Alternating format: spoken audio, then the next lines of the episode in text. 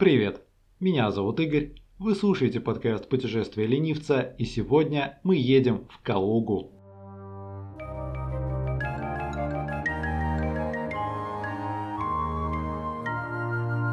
Путешествие ленивца. Четвертый сезон. Назад в Россию. Эпизод один. Калуга. В сердце старого города. И прежде чем начать выпуск, ребят, история подкаста «Путешествие ленивца» началась ровно год назад. шестого августа две тысячи двадцатого года я выложил первый эпизод про город Боровск на сайт Castbox. Я не знаю, что тут еще сказать. По-моему, это просто мега классно, и спасибо, что слушаете. Когда-то, теперь уже довольно давно, лет, наверное, пять назад, я сидел с Google картами и просто хаотично щелкал по городам вокруг Москвы, не особо даже рассчитывая все это объехать. Чего-то особо интересного такого я от Калуги не ждал, но первым делом мне попался на глаза ансамбль здания присутственных мест. И я понял, что раньше я такого не видел нигде. Представьте довольно скромную арку ворот, выходящую на большую площадь. За ней длинная зеленая аллея, где над верхушками деревьев возвышается часовая башня. Аллея упирается в следующие ворота, за которыми начинается арочный мост, напоминающий древнеримский виадук, перекинутый через глубокий овраг. И поэтому всему идет троллейбус. Иногда для того, чтобы город запал в память и превратился в цель для будущих путешествий, достаточно одного случайного впечатления. И впечатление от Калуги было, только не смейтесь, интересно, а каково это созерцать всю эту красотень солнечным летним днем и из окна лениво катящегося троллейбуса. Так Калуга стала очередной моей идеей фикс, как до нее был, например, Торжок. Быстрый поиск по сайтам крупных книжных магазинов показал, что посвященных Калуге хороших путеводителей в природе не существует. Единственные два приличных издания – это очередная компиляция городских прогулок всегда любопытного Алексея Митрофанова. Правда, он рассказывает больше историю города на основе вырезок из газет и мемуаров, но меня как раз это интересует. И вот его последний вообще экземпляр в «Читай-городе» я все-таки урвал и заказал себе тогда по почте. Вот. Ну и плюс еще есть э, такой, вернее был, опять же, по-моему, он весь распродан, красиво оформленный путеводитель по усадьбам в калужском направлении, где самому городу было уделено не то чтобы очень много внимания. Пришлось, что называется, рыть носом землю, находить на карте дома с привидениями, особняк, где жил лидер кавказского восстания в середине девятнадцатого века, поражаться напоминающей здоровую такую гантелю в форме улицы Кирова, отмечать на бумажной, распечатанной самостоятельно карте интересные заведения общепита. Итого в две тысячи девятнадцатом году у меня было готово вообще все. Но до визита в Калугу оставалось еще два года, руки у меня тогда так и не дошли, и попал я сюда практически случайно из-за ковидного невроза, на совести которого оказалась отмененная поездка в бьющие рекорды по заболеваемости Питер. Пришлось искать альтернативные варианты для отпуска, и внезапно, благодаря пустым поездам в середине недели и общему отсутствию массового интереса, знаете ли, Калуга оказалась оптимальным вариантом, и чего уж греха таить, город стал для меня главным сюрпризом этого года.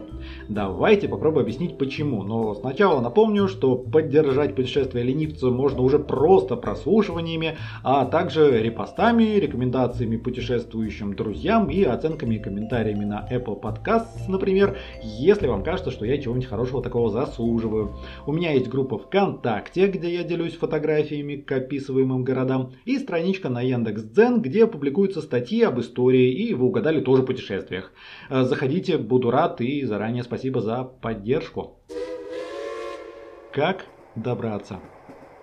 Несмотря на то, что Калуга расположена в тех же примерно ста километрах от Москвы, что и Тверь или Владимир, долететь до нее за полтора часа скоростным поездом, увы, не выйдет.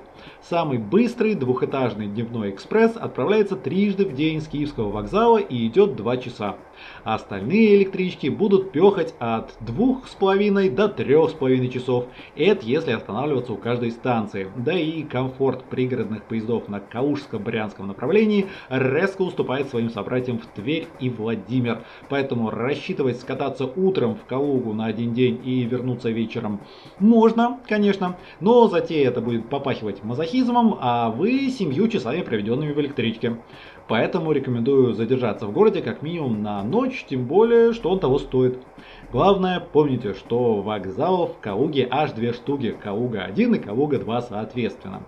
На первый, красивый, традиционный, историчный, прибывают электрички. Второй, расположенный на отшибе, примерно в десяти километрах от центра города, принимает поезда дальнего следования. С прибытием-то особых проблем не возникнет, город обслуживается большинством такси-агрегаторов, а вот перед отъездом обязательно уточните, откуда вы все-таки поедете обратно. Что посмотреть? По меркам даже областных центров, Калуга город относительно небольшой, чуть больше трёхсот тысяч жителей, то есть э, среди городов России по населению она пятьдесят какая-то. Ее обширная новая часть не представляет ну ни малейшего интереса, а маленький старый центр зажат между улицами Гагарина и Луначарского с запада и востока соответственно, и огромным и шумным проспектом Кирова на севере и рекой Окой на юге. Короче, из разряда «не зная, что искать, разочаруешься». Но вот если знать, тут опять же, по сравнению с каким-нибудь городцом, Тверью, Ярославлем или Владимиром, Калуга еще и сравнительно молодая. Это по сравнению, конечно, потому что первые упоминания они появляются ближе к концу четырнадцатого века, когда ни, там, не знаю, Петербурга, ни Ульяновска, например, еще даже в проекте не было. Если изучать историю, то начинает казаться, что это город, который сотнями лет старался наслаждаться тихим патриархально-купеческим укладом, но ему все время мешали это делать. То в окрестностях произойдет, а если точнее, то не произойдет финальное сражение с татаро-монголами на реке Угре, то восставшие казаки с крестьянами припрутся, то поляки нагрянут, то Наполеона придется отгонять, и даже немцы оккупируют Калугу на несколько месяцев в тысяча девятьсот сорок первом году. Надо ли говорить, что мирной торговой Калуге такие приключения нафиг не сдались, и ей бы дивиться приехавшему в ссылку имаму Шамилю или подтрунивать над чудаком-учителем Циолковским, благодаря которому в середине двадцатого века город вообще обрел статус колыбели советской космической программы внезапно. Но если бы меня попросили дать максимально краткое описание Калуги, желательно в одном предложении, то я бы сказал: сюда надо ехать за патриархальной атмосферой старого купеческого города или даже до пожарной Москвы. Город, а точнее его старая часть, невероятно зеленый. Здесь нет каких-то особых парков, за одним исключением, о котором ниже. Зато вдоль каждой улицы стоят огромные раскидистые деревья, укрывая тротуары прохладной тенью даже в самый жаркий день. Калужские улицы регулярно выдают потрясающие перспективы за счет холмистого рельефа, и над всем этим зеленым малоэтажным великолепием еще и колокольни видны. Старый центр, несмотря на ординарную перестройку екатерининских времен, все еще воспринимается как лабиринт улочек и переулочков, которые пересекаются между собой под острыми углами, и, сворачивая с протаренного пути, ты никогда не знаешь, куда выведет тебя выбранная дорога. Самое удобное направление осмотра – это череда перетекающих друг в друга улиц, начиная от улицы Королева, которая у Смоленской часовни становится улицей Пушкина, пересекающий мост и превращающийся в улицу Баженова у присутственных мест, а уже она после площади Старый Торг обращается улицей Кутузова. На этом пути значительная часть городских достопримечательностей, не все, конечно, но значительная часть будет видна либо справа, либо слева, и к каждой можно свернуть, чтобы рассмотреть поближе. Космическая тематика мне не близка, но не упомянуть о ней нельзя, поэтому буду краток. На первом участке улицы Академика Королева до перекрестка с Октябрьской, посреди старинного парка, где в одной усадеб когда-то жил Гоголь, расположился Калужский музей космонавтики. Огромный комплекс, основанный в тысяча девятьсот шестидесятых годах при участии самого Сергея Павловича Королева, в честь которого назвали улицу, и первого космонавта Юрия Гагарина, с настоящими ракетами, многочисленными экспозициями и даже планетарием. Я ретроград, мне больше интересна Калуга дореволюционная, но масштаб проекта внушает настолько, что если я когда-то всерьез заинтересуюсь темой советского освоения Вселенной, то буду знать, куда идти и куда ехать. Тем более, что в Калугу я бы еще съездил на самом деле. Следующий участок улицы чередует современную застройку и несколько симпатичных особнячков. Но самая интересная часть именно старого города, на мой взгляд, начинается со своеобразной безымянной площади пяти углов, где улица Королева становится улицей Пушкина и пересекается с улицей Баумана. Тут нужно осмотреться поподробнее, и давайте оглянемся по часовой стрелке для удобства. Слева вы точно не пропустите огромный розоватый собор Георгия Победоносца за верхом, с шатровой колокольней и пятью головами, построенный более трехсот лет назад. Издалека он кажется довольно обычным, но стоит приблизиться и понимаешь, что это обман зрения, скрывающий его истинные размеры.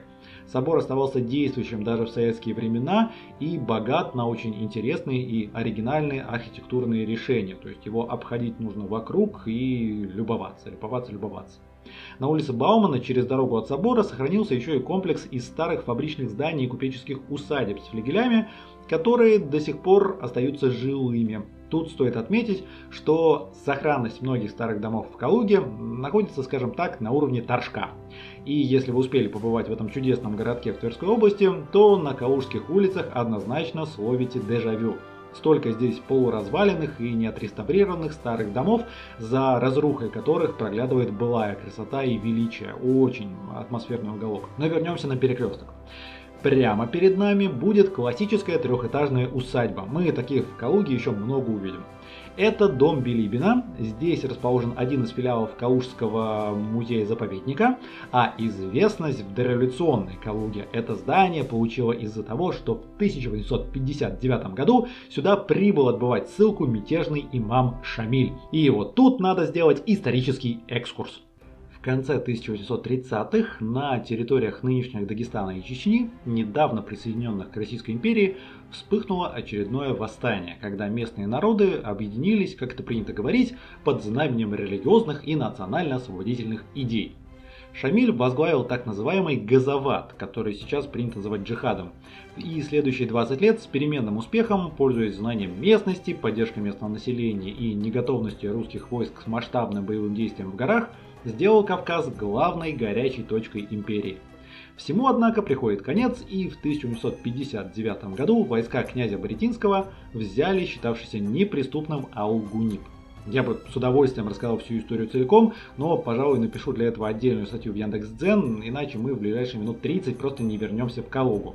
А вернуться надо. Империя славилась своим снисхождением к покоренным врагам, поэтому Шамиль не был казнен, а просто отправлен в ссылку, которую отбывал в Калуге.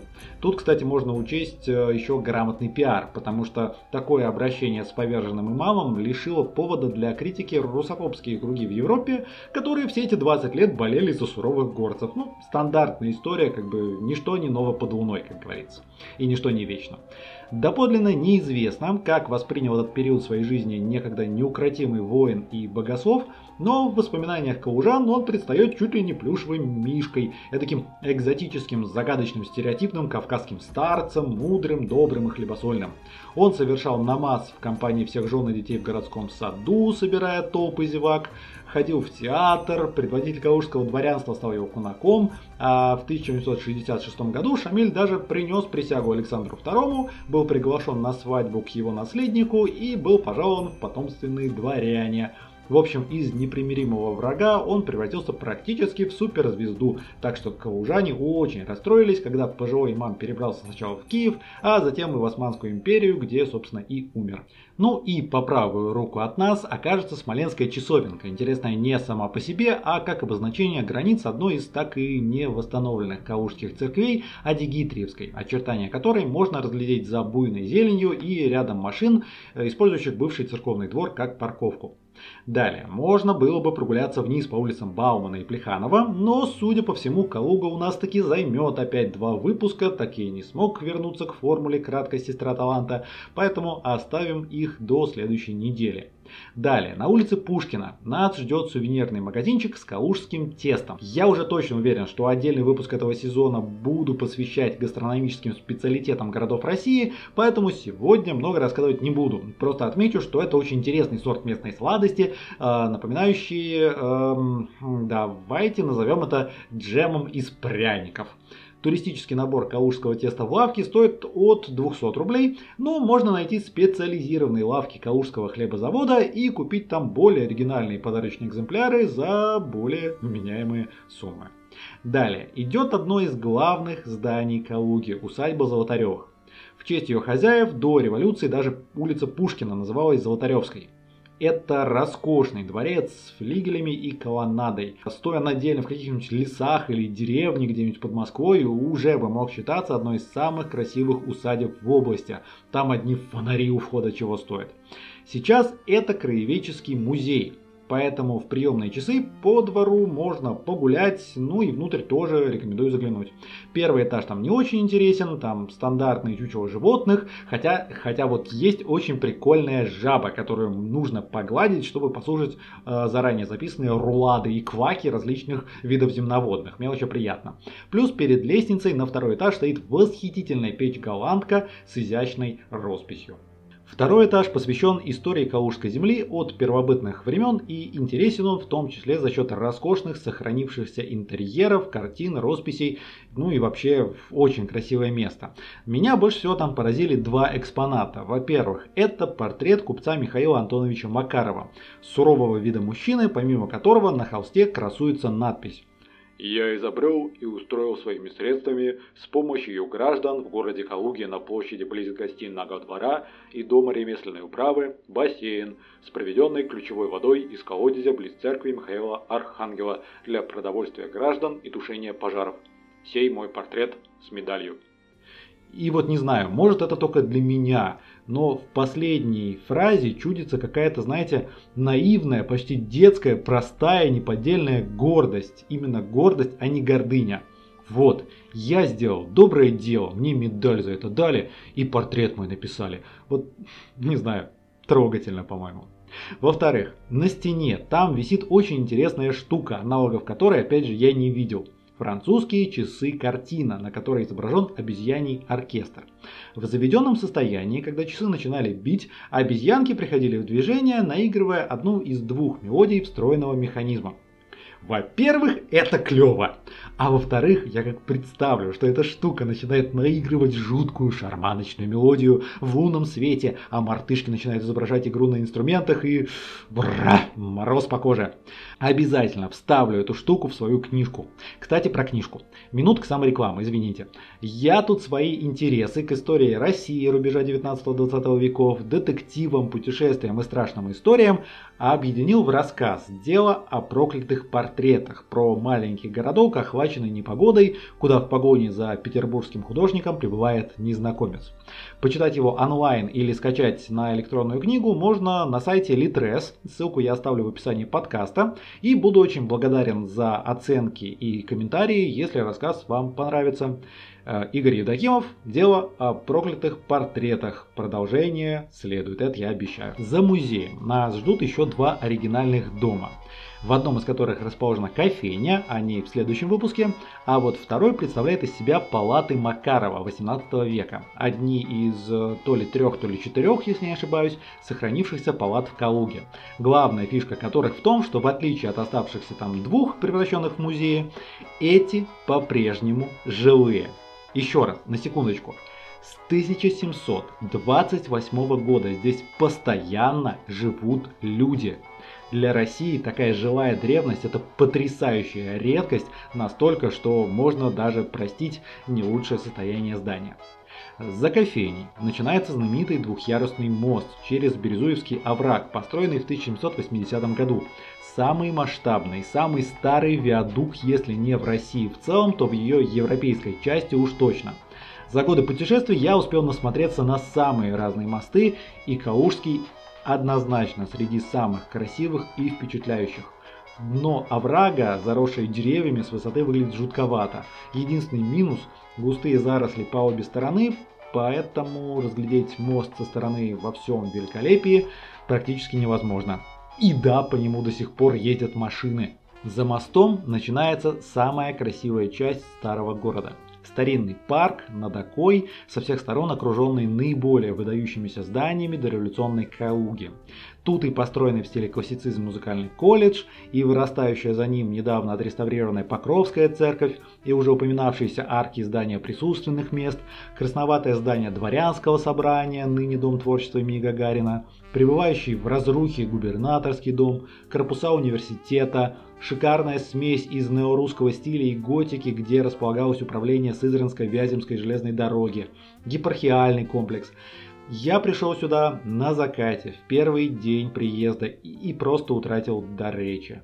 Ну, я не фанат мифа о России, которую мы потеряли. Империя, знаете ли, не была раем на земле, как минимум для девяноста процентов населения страны.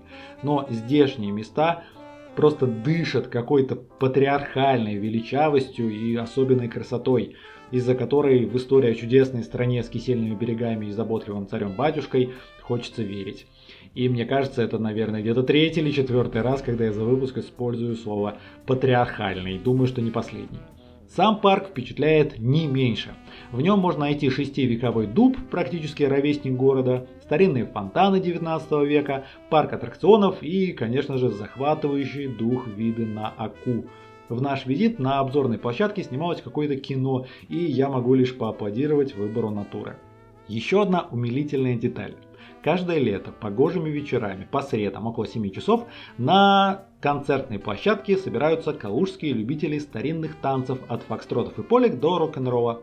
Обязательно загляните, если окажетесь, полюбуйтесь или даже присоединитесь. Ссылку на них я тоже оставлю в описании. Обожаю такие старорежимные танцевальные площадки, где кружатся симпатичные пары, а вокруг них, кстати, восседают такие благообразные дедушки и играют в шахматы.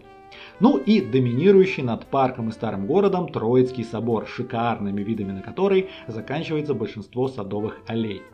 Сам по себе он впечатляющий, но довольно обыкновенный образец классицизма начала девятнадцатого века, который выделяется, однако, высоченной колокольней, переходящей в часовую башню. И вот она-то как раз притягивает глаз и из парка, и с моста, и с площади, и с окрестных улиц.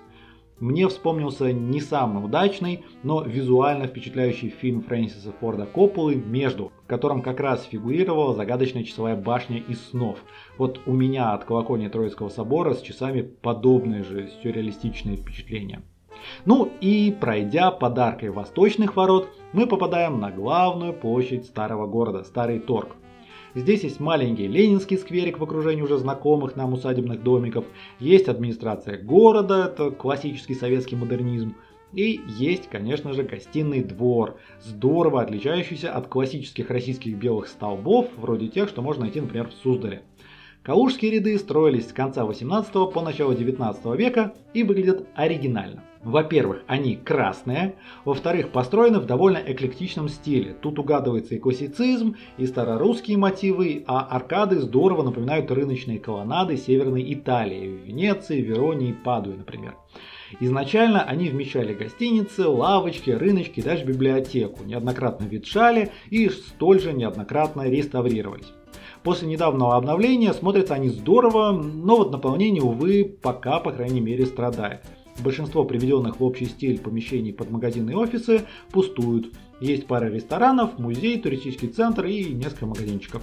Опять же, тут смотря с чем сравнивать. Суздальские ряды, например, просто ломятся от разных заведений, но вот в Ярославле, например, кроме секонд-хенда в аналогичном заведении ничего так и не поселилось. Но выглядят, повторюсь, здорово. В их галереях можно сделать интересные кадры, да и историй интересных с ними связано много. Моя любимая про Гоголя. Несмотря на известно мрачную, застенчивую и нелюдимую натуру, калужане запомнили Николая Васильевича как чрезвычайно милого и общительного человека, который таскал в карманах море сладостей, угощал ими владельцев лавок в гостином дворе, играл с ними в шашки и умудрился уронить в непролазную грязь свою шляпу, которая затем была извлечена верными фанатами и использовалась как важный экспонат. Судя по всему, Николай Васильевич Гоголь в этот момент работал, так сказать, инкогнито, собирая материал для книги, для того, чтобы лучше понять а, своих будущих персонажей. Вот такой вот он был интересный товарищ. Отсюда начинается еще море интересных маршрутов, но, слушайте, седьмая страница вордовского документа подсказывает мне, что при записи наговорю я и так на двадцать минут с лишним, если не на полчаса, а значит образцовую улицу Ленина, очаровательную разруху улицы Воскресенской, удивительную колокольню на Кутузова, уютные кварталы вокруг Театральной и главный проспект города мы с вами осмотрим уже на следующей неделе. Заключение. От себя добавлю, что если вы будете в Калуге проездом буквально на полдня или один вечер, и у вас найдется свободное время, то без захода в музей и бодрым шагом описанный сегодня маршрут у вас займет от силы пару часов. И именно эта прогулка при удачном стечении обстоятельств и погоды, возможно, заставит вас влюбиться в Калугу, заинтересоваться, какие еще тайны хранят неосмотренные переулки старого города, и приехать сюда еще разок, чтобы погулять уже основательно. Опять же, это мое субъективное мнение. Я отдаю себе отчет, что объективно из городов в относительной близости от Москвы Калуга, ну, явно не самый выгодный вариант для маршрута выходного дня. Но я влюбился. Окончательно и бесповоротно в самый первый вечер неторопливой прогулки по закатному городу. Не сказать, что у нее нет своих проблем. Об этом мы еще поговорим обязательно. Но простите, у какого города их нет? Также в следующем выпуске я предложу варианты для проживания и вкусного времяпрепровождения, все как всегда. Но это значит, что увидимся мы в следующем эпизоде, который, напомню, выходит по пятницам. А значит, до встречи ровно через неделю и где, ребят, в путешествиях ленивца, конечно же.